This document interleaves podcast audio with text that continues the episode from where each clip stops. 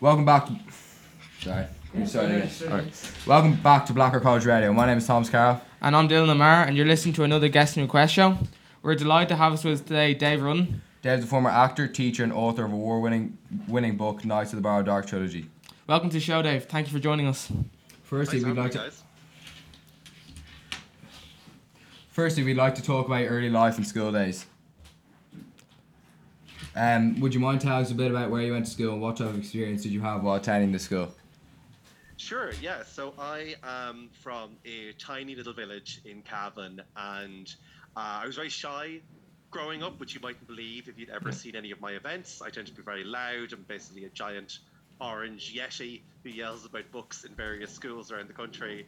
Uh, but when I was growing up, I was really shy, and books were kind of my way of connecting with the outside world, I guess. I'd have a lot of friends, and I sort of like dove into books as a kind of a method of escape, um, which, if you've been to West Cavan, you can totally understand. And it was only when I graduated and got into St. Patrick's College in Drumcondra, which I went to because I was sort of didn't have any ideas as to what I wanted to be. So I was like, well, my dad's a teacher and I like books, so I guess I'll be an English teacher. Which um, I know people like to think that uh, adults put more thought into their choices than that, but I was like, no, I'll I'll go and become a teacher. That was when I kind of discovered writing, and that was a huge kind of sea change for me then. And uh, did you have any influential teachers while you were in the school?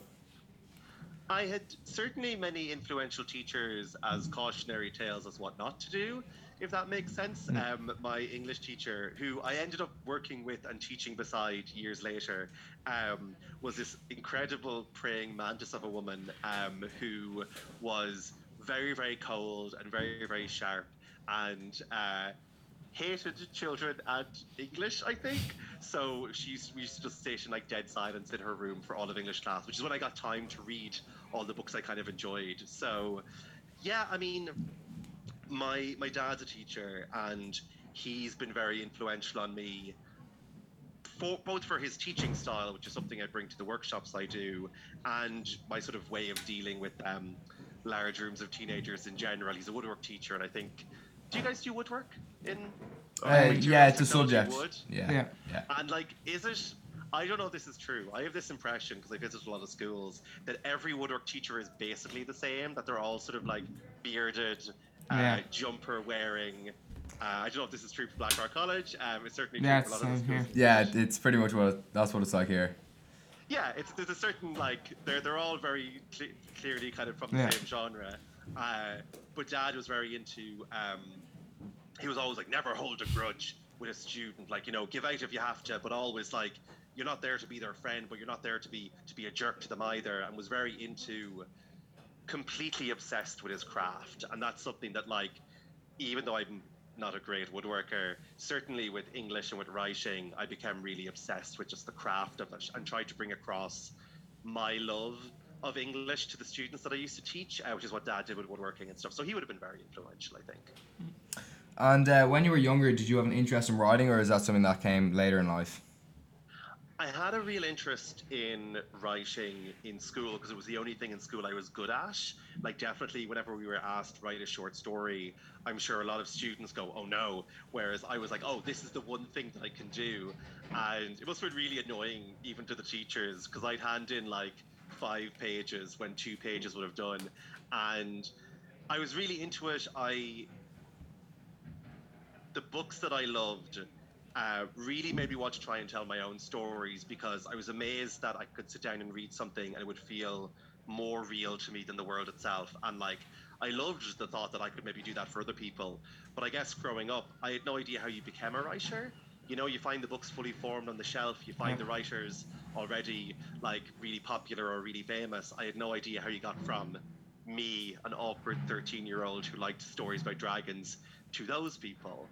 And so it wasn't until I got to Dublin and I sort of got involved with the spoken word and poetry and writing scene in Dublin that I found people who were kind of the halfway point. There were people who hadn't written books yet, but certainly wrote things and read them out at events or entered competitions and and entered got their things published in newspapers and journals. And so they kind of it's almost like a stepping stone basically. I could look at what they did. And so that was when i started entering short story competitions and writing poetry and going to open mic events and telling stories. And all of that sort of let me sort of train those muscles to the point where I could try writing my first book.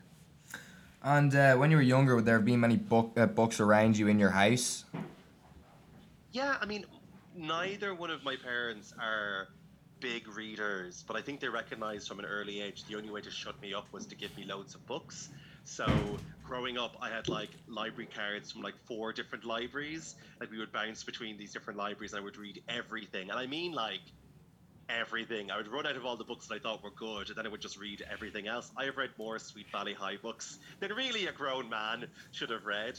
Um, and like, I would fill up my card, and I would fill up my dad's card, and my mom's card, and my brother and sister's cards, and just hoover of books. So like, apparently there are studies that like, if you live in a house with books, even if like you're not reading them, that does contribute to like success and to happiness and being surrounded with something we try and do with um I have a little baby, Sam, who's just turning a year today, actually. So uh, we try and surround him with books as much as possible, even though he mostly wants to chew on them. But um, yeah, it was. I had a very sort of like book-lined childhood, basically. And uh, what type of books did you enjoy? Like what genre, if you were to pick one? Anything murdery, anything like horror or sci-fi or fantasy, anything that had weird worlds and heroes and villains and life or death situations and betrayals and famous last stands. I, because I just read everything, uh, I certainly read stuff that I maybe wasn't the right age for. It's funny, like Dune has obviously just come out in cinemas. Mm-hmm. I was given Dune when I was like eight and I got about three pages in, and I was like, I don't know what's going on, but sandworms are cool. Uh, I read like Dracula when I was really young and had a lot of questions, mostly about bodices. I had, um, I read a lot of Stephen King. Like, I know people talk a lot about what teenagers should be allowed read, and I just read everything, and I turned out okay, I think. So, uh, yeah, like anything that was dark and weird with like a little bit of humor as well, I think was always my favorite. Okay, we're now going to play one of Dave's songs of choice, Gimme Shelter by the Rolling Stones. Is there any specific reason you chose the song, Dave? Yeah, so uh, obviously, as I said, I was very shy all the way through primary school and secondary school. But when I got to Dublin and went to, to, to teaching college in Drumcondra, it almost felt like a fresh start. Like everyone at home knew me as this this this shy nerd essentially. But when I got to Dublin, I found people who were very like me, and I sort of had like a group of friends, kind of for the first time in my life, who we were all really close. And one of the things they got me into was was classic rock. Like I had listened to. There's a few other songs on the on the list today that like were kind of my music taste, a lot of pop punk and things like that but I got it because of a couple of people's influence. I got into things like the Rolling Stones, and to me, "Gimme Shelter," even though the lyrics are quite dark, for me, "Gimme Shelter" just exemplifies that feeling of freedom and that feeling of finally being your own person and being out of home and in a brand new city and having all of this uh, opportunity in front of you. So that's why it's like one of my five most important songs. That was Gimme Shelter by the Rolling Stones. Uh, so now, Dave, we're going to go into talking about your early 20s and your college life. Cool. Uh, firstly, did you go to college? And if so, what course did you do? Yeah, so um, I went to St. Patrick's College in Drumcondra. I studied English and history because I had the vague notion I would become a teacher uh, like my dad. And it was in college that I got into drama, uh, both literally and figuratively. I joined the Drama Society in college and sort of discovered through drama and through acting a new way to be confident and a new way to to to be creative and sort of kind of almost had a second kind of teenage years where like I got to like run around Dublin and get into all sorts of trouble and it was college was like I didn't go to a lot of lectures but uh, college was very educational and very formative in other ways. Yeah. Uh, so during your college years, did you always want to become an author? Or was it other areas you wanted to pursue instead? Yeah, so so I I think the teaching idea lasted for about half a semester, and then I got into acting, and I thought a lot about becoming an actor, but it was through the sort of putting on different shows with the with the drama society that I started writing my own stuff and that really became my all-consuming like goal probably from about the end of first year of college was to get into writing my own stories. And i wrote plays that got put on by the drama society and i read monologues at events.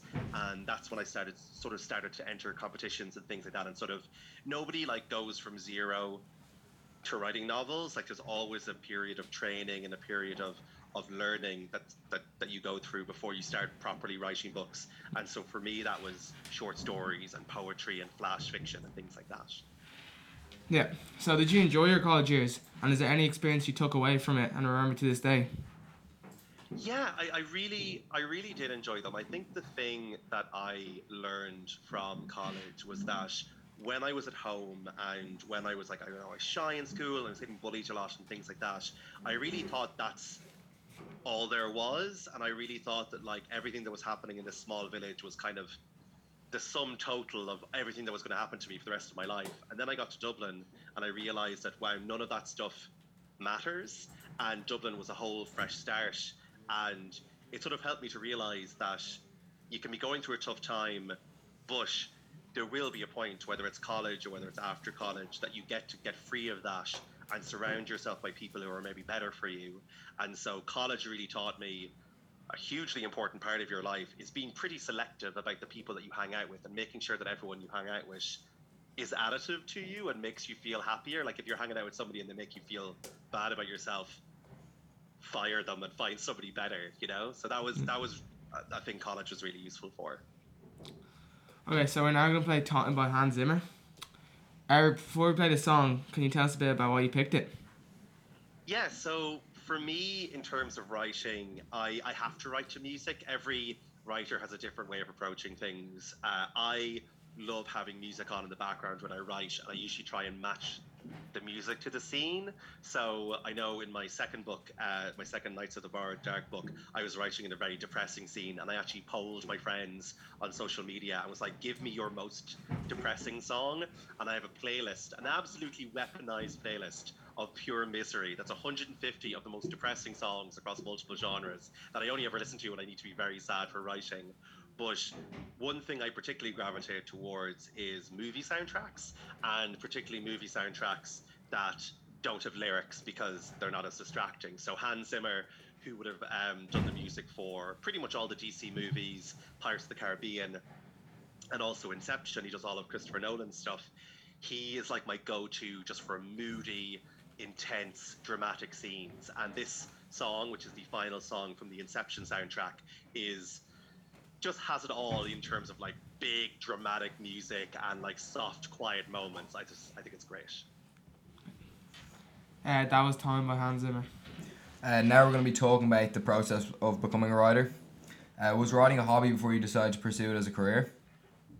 Yeah, it was something that I I definitely dabbled with a lot in school, and I also wrote a lot of fan fiction because I'm a big nerd, and I think fan fiction is a really great way of practicing writing because people think of writing as like one job, but actually writing is loads of jobs. It's character and setting and plot and editing and dialogue, and with fan fiction, some of those are kind of done for you in terms of like world building or in terms of character. So I was big into fan fiction. That was my kind of hobby. And then I was like, no, if I'm going to do this, if this is going to be my job, uh, I should get serious about it. And that's when I started writing my own original work. Although it's funny, now I write Doctor Who books for the BBC, so technically I do write fan fiction, but it's paid fan fiction, so it's different. Uh, did you find it difficult to find a publisher to publish your first book? Um, I don't know if this is a helpful thing to say, but no. Um, so basically, the, the route that I went is that I studied the creative writing masters in UCD, and as part of that masters, you're supposed to write the first chapter of a novel. So I wrote the first chapter of Knights of the Borrowed Dark, and I just kept writing it for the it's it's for the first time in my life I felt that I was like really onto something. It felt really like it felt like the kind of book I would have wanted to read as a teenager. And what I did when it was finished was I did a whole edit of the book and made sure it was as good as possible. And then I sent it to an agent. And an agent is kind of a must get if you want to be an author. They sort of manage you and they get your book into the right hands and they try and get you a, a good deal, and then in return they get a percentage of that deal. So they're sort of motivated to get you the best possible deal because then they get a really good deal. So my agent, uh, a lovely woman called Claire, she took the book out on submission, and the benefit of having an agent is I wouldn't know who to send my book to in publishing. Like there's so many different publishers, I don't know who's good and who isn't. Whereas it's her job to know, so she can like cut through all of the red tape and go straight for the right people. So um, she went to a few different places, and we were lucky enough that we got an offer in eight hours. And then she argued with them for two weeks over how much I should get, and then finally in two weeks they came back and like picked it up, which is really nice. Uh, it was actually on my birthday. it was, um, and I was so broke. I was in a two euro shop at the time with my with my girlfriend at the time, and we were like we'd like put together all of our pennies, and we were trying to decide between getting the fifty cent dust flavored soup or the one euro fancy soup. And then I got the phone call and they're like, Puffin, what your book? And I was like, oh, okay, great, get the one euro soup. Uh, and it tasted like victory. It was pretty great. And uh, would Knights of the Borrowed Dark have been your first book you wrote, or was it just the first one that was kind of like a big break for you? That's a good question uh, because I think every author has, myself included, have a few false starts in the uh, in the drawer. It was the first novel that I finished. I had made a couple of small attempts at writing books before, but never got more than a couple of chapters in. Whereas with Knights of the Borrowed Dark, because I was studying writing and because I had made like a little writers group around myself, which I think is a really useful thing to do if you want to be a writer, is find people who also want to be writers and, and hang hang together. Uh, but yeah, so Knights was the first book that I finished and the first book that I second drafted, and it was sort of it, I feel it, I feel like it was my first book. We are now going to play Seance of Light by Jape. Is there any reason you chose the song? Yeah, so um, this song is, aside from Jape being one of my favorite bands, uh, one thing with about writing is that you, you should always try and put yourself out there and you should always kind of take chances and even if you don't know you can do something i've often found it's valuable to just go okay and learn by doing so with this song in particular uh, I have a piece that was part of an anthology that I cannot remember the name of uh, years and years and years ago, but I read it at an event. And a guy came up to me after the event and was like, I really like that short story that you wrote. Um, have you ever written music videos? And I was like, no. And he was like, can you write music videos? And I went, sure. And he went, okay, well, basically, I work with a band called Jape, and they have a song called Seance of Light. And uh, I think they'd really like the story of this short story to be the video for the song. And so we worked together and we wrote a script, and it got filmed, and I actually appear in the music video very briefly. Uh, so it's just one of those like chances and opportunities can find you anywhere as long as you put yourself out there. So that's why this song is kind of special for me. That was Seance of Light by Jape. Uh, Dave, I'd like to ask you about what it's like to be a writer.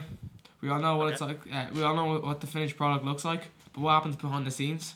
Could you describe to us your daily routine? Do you start early in the morning, or do you prefer to write at night? So, okay, I'll tell you my daily routine before I had a child, and then I'll t- then I'll tell you my daily routine now because they're very different. Uh, originally, so I write full time. That's my full time job, and that is really great because it affords me a lot of freedom. So on a day that I'm writing, I will get up, kind like I do treat it like a job. I get up at nine. Uh, I'm at my desk by ten. I have to sort of not let myself look at emails because you just get sucked into answering 150 emails by doing school gigs or whatever. So I try and do a thousand words a day on the days that I'm writing, which is about five days a week, and that to me is it's about three A4 pages. It's a chunky enough amount. It's about half a chapter, and it's to me that feels like progress. Now I might do those thousand words all in one go, or I might do them spread out over five or six hours, or I might do a bit in the morning or a bit in the evening. What matters to me is the word count, not the time spent, because I do a lot of events, either online or, or in person, and often I'll be writing on trains or I'll be writing on my phone in between gigs. And so there are days where I can't spend loads of time at my desk, but if I have that word count, as long as I hit that word count, I feel like I'm making progress. And you know, in between that, I'll be doing research or I'll be doing business calls or I'll be running around doing other bits and pieces. Um, but I find it's best to set yourself like a, a word count goal. And I worked my way up to a thousand words a day. Um, I would never tell anyone to start at that because you need to kind of build your stamina up basically. But like I tell people to start maybe with like a couple of A4 pages a week, and then when that becomes easy, build up and build up and build up. You will soon get really addicted to the feeling of hitting your word count again and again and again. Uh, of course, now that I have a child, uh, like I'm writing at four o'clock in the morning. I'm writing at like two p.m. I'm like writing one-handed as as, as, as Sam like really diligently punches me in the side of the head. Um, it is having a ch- like having a kid is like a really ex- exciting and wonderful experience, but it plays merry havoc with your chances of getting anything done. Uh, so what's your writer space like then? Um, so my writer space, um, I don't know if I can like. I mean, I can like pan my camera around. I don't know if this, this is probably an audio podcast. That's not going to be much good for the people at home. Um, but so essentially, uh, I I love PC gaming. I I, I, I actually stream on Twitch at a Dave Dies a lot uh, because I do, and so I have like quite a large, ridiculous battle station esque computer that my friend kind of custom built for me, uh, which glows like I've got my RGB going on. I've got like it glows red at the bottom, and I was like, Adam, why does it glow red? And he's like, for style. I was like, okay. I was like, does it do anything? He's like, no. Uh, I have a really nice like ultra wide screen that's like wall mounted, so I can have like four or five documents open at a time. Um, beside that desk, I have a second desk, which is um, I paint a lot of like Warhammer miniatures and uh, board game miniatures. So I have like my airbrush and all my paints and various bits and pieces. I'm lucky enough that we have space in our house for both myself and my wife to have offices. So I have a huge whiteboard, like one of those big conspiracy meme theory esque whiteboards on the wall that I make notes on uh, for the plots of my books or remembering to buy milk or other important things. I have like five like five people's worth of books which for various things like research and also just because i like to read um, what else do i have the the book that i'm writing at the minute is a sort of irish history meets necromancy esque fantasy Game of Thrones kind of novel. So I'm doing a lot of research for that because my previous books are kind of set in modern Ireland, so they don't require that much research. So I have a lot of research books. I have um, different bits of art my fans have sent me. Yeah, it's it's it's it's it's kind of where I want it. I have other things I want to fiddle with with it, but it's a nice it's a nice comfortable space. I think everyone needs a good writer space if they can get it. Yeah. Uh, so do you ever suffer with writer's block, or is that something that doesn't occur occur with you? No, writer's block is forever. Writer's block never goes away. Like it is, uh, it is eternal and terrible as the sea. Um, with writer's block, I think the only thing experience teaches you is that you're not surprised when it shows up. So there will be days where I sit down and I'm like, it's not a writer day. I, the words aren't coming. I don't know what to do. My fingers don't work. And on those days, I'll try and find something else to do that is productive. So I'll do some research or I will uh, I'll play video games and take notes on their stories and tell myself that's work. Um, in the short term, I think writer's block is your brain telling yourself that you need a little break. Um, the thing is, you have to make sure it's only a small break because the longer you leave writer's block, the worse it gets. So I will maybe take the morning off, but I will force myself to go back in the evening and I will get some words down because often even if you write just a crappy version of the next scene, at least you've gone by the writer's block point and you can always go back and fix it later. So while it's fun being a full-time professional writer, it also means you can't treat writer's block like a like a like a real thing. You have to get by it because you've got deadlines. Yeah. Uh, do you find yourself dreaming about ideas for books, and do you write those ideas down at night? Yeah, I it's it's really frustrating because um, well I don't sleep anymore because I have a baby, but like um, I do keep my notes app on my phone open because often when you've done everything you need to do in the day and you're finally lying down and trying to close your eyes, that's when your brain is like, ah, what about murder? What about this? What about dragons? And so I will keep those notes down. Like I don't, I don't, uh, I don't drive. I walk everywhere, which is useful for sort of like thinking time for writing as well. Um, I mostly have to get buses and trains everywhere, which is useful for sort of daydreaming time. It is probably equally important to make time for thinking and make time for playing out different scenes in your head as it is for actually writing. So I try and I try and do make time for that. Okay, time for your next song, Dave. You chose you chose "My Love Took Took Me Down to the River" by Little Green Cars. How come you chose the song? So uh, I have a love of dramatic songs, as as you could probably tell from the previous ones I've chosen, and this song is this weird, creepy, spooky country music kind of chorusy kind of thing, like like Mumford and Sons came back as zombies essentially, and uh, because I like listen to music a lot when I write, uh, I have huge playlists of songs that evoke certain feelings or emotions, and particularly like I don't sing, and I have no talent for like writing music, but I'm so impressed by songs that tell stories. So things like um, the National or the Decemberists or Little Green Cars, even though their albums might not have like a conventional kind of story, it feels like each song is packed full of a story in itself, and this song just feels like it's telling a really weird, eerie story. So I kind of love it. Okay, that's "My Love Took Me Down to the River" by Little Green Cars. Now we're going to be talking about your plans for the future, Dave. Up to this point in your life, you've had great success in your career as a writer. Do you have any thoughts or plans on what you'd like to do when you finish your time as a writer? Um, yeah, I mean, like w- when I finish my time as a writer, um, that sounds very ominous. That's like, okay, you, you've hit 40, now you have to stop. um, so, uh, no, I mean, like myself and my wife talk a lot about that. A lot about that. It's like, you know, are you going to retire? No. Are you going to retire? No. Like writing is something I do for fun as well as for work. So I think I'll probably always write. I do have, and I think this is a useful thing to have if you want to be a writer. I do have a hit list. I have things I want to do um, because writing is kind of non-linear in the same way that like there are lots of linear careers out there like you know like like like being a doctor things like that where they're difficult but there's sort of a path on which you go whereas with writing I have like a list of things like I've written Doctor Who books. I'd love to write an episode of Doctor Who. Uh, I just found out that um, the new slash old showrunner Russell T Davies has asked for a copy of my latest book, which is really exciting. Uh, hope he likes it. Um, I would love to write like a Marvel movie or get to write my own Marvel miniseries. Uh, I would love to write my my own animated series like Gravity Falls or Steven Universe.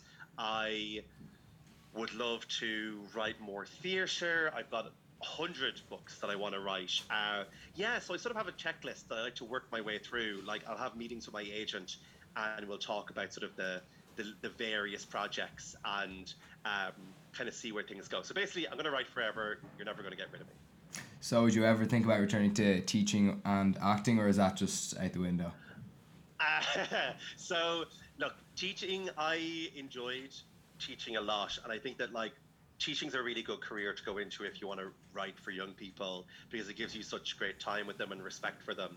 And I do obviously I visit schools a lot, so my teaching comes into that, and my acting does as well because it helps with the voice projection.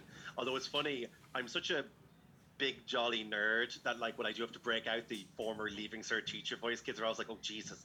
Uh, so it's it's useful to have those skills, but I can't see myself going back into a classroom to talk about grammar anytime soon, if that makes sense. I'll talk about the bits I want to talk about. Yeah.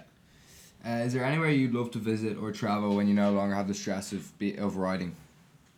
Um, well, I carry the stress of writing. That's my online baggage uh, all the time. Is my is the stress of writing. I think uh, one thing I'm very excited about is I am teaching for a week in a remote hotel in Iceland in uh, in January with a bunch of American college students. So that is going to be really fun because we're going to be in the middle of nowhere. I hate warm weather.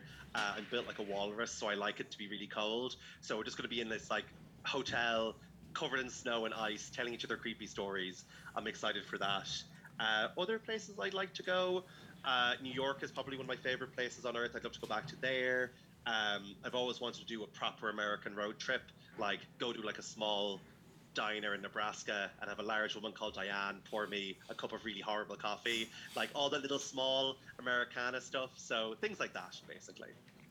And Dave, if you were to retire today and look back on your great career as an author, teacher, and actor, would there be anything you would change or any regrets? Oh, that's a good question. Um, What is there stuff I regret? Um, yeah, I mean, there are. I've definitely made like mistakes, and there are definitely things that I would. I think I'd be, and this is part of the reason that I teach. I teach writing so much is because I was so hard on myself when writing the first book. I like agonized over every line, trying to make the first draft perfect. And now I know that your first draft is just your first draft, like you're just telling the story to yourself. So I try and maybe go back in time and tell myself to to not agonize over every comma, like just write a, a really rushed version, go back and fix it, go back and fix it. I think I'd probably norm but I think that like I don't know, I watch too many time travel shows to, to think about regrets too much. You kind of are the person you are because of the good and the bad choices you've made leading up to now. So even though like there's certainly parts of my teenage years I would not like to revisit because they were very horrible, uh, I I don't know if I wish them away solely because they made me who I am today. And in five years' time, do you still see yourself riding, or like maybe a bit less riding and traveling, or what do you see yourself doing? I in five okay five years 2026 i see myself by that stage i think i would like to get more i've done a bit of tv writing um, i once wrote a tv show a finnish tv show about penguins who wear hats for two year olds called harry and bip um, i would i'd like to do more tv writing i'd like to be more to that um, there's a, we're working on a Knights tv show i would like to see that be a little bit further along um, I think I'd like to be maybe doing fewer gigs but bigger gigs. I think that would be that would be nice. The most amount of teenagers I've ever spoken to at once, aside from TV stuff, is um, I, I once spoke to 1,500 teenagers in Malta at the same time, which is a lot of fun. So like, get to the point where I'm doing like only one or two gigs a week, but it's for like a couple of thousand teenagers would be a lot of fun. Uh, although I don't know if we'll ever do that because of COVID. Uh, so I don't know, kind of doing what I'm doing now, but with more naps would be would be nice. All right, thanks for that, Dave. We're now gonna play one of the last Dave's last song of choice, "The Middle" by Jimmy Eat World. That was "The Middle" by Jimmy Eat- Eat World. Uh, well, unfortunately, Dave, that's all we have time for. Thank you very much for joining us, and thank you everyone that tuned in. Thanks so much, guys. Thanks for having me. Recording That's it. stopped. All right, thank you.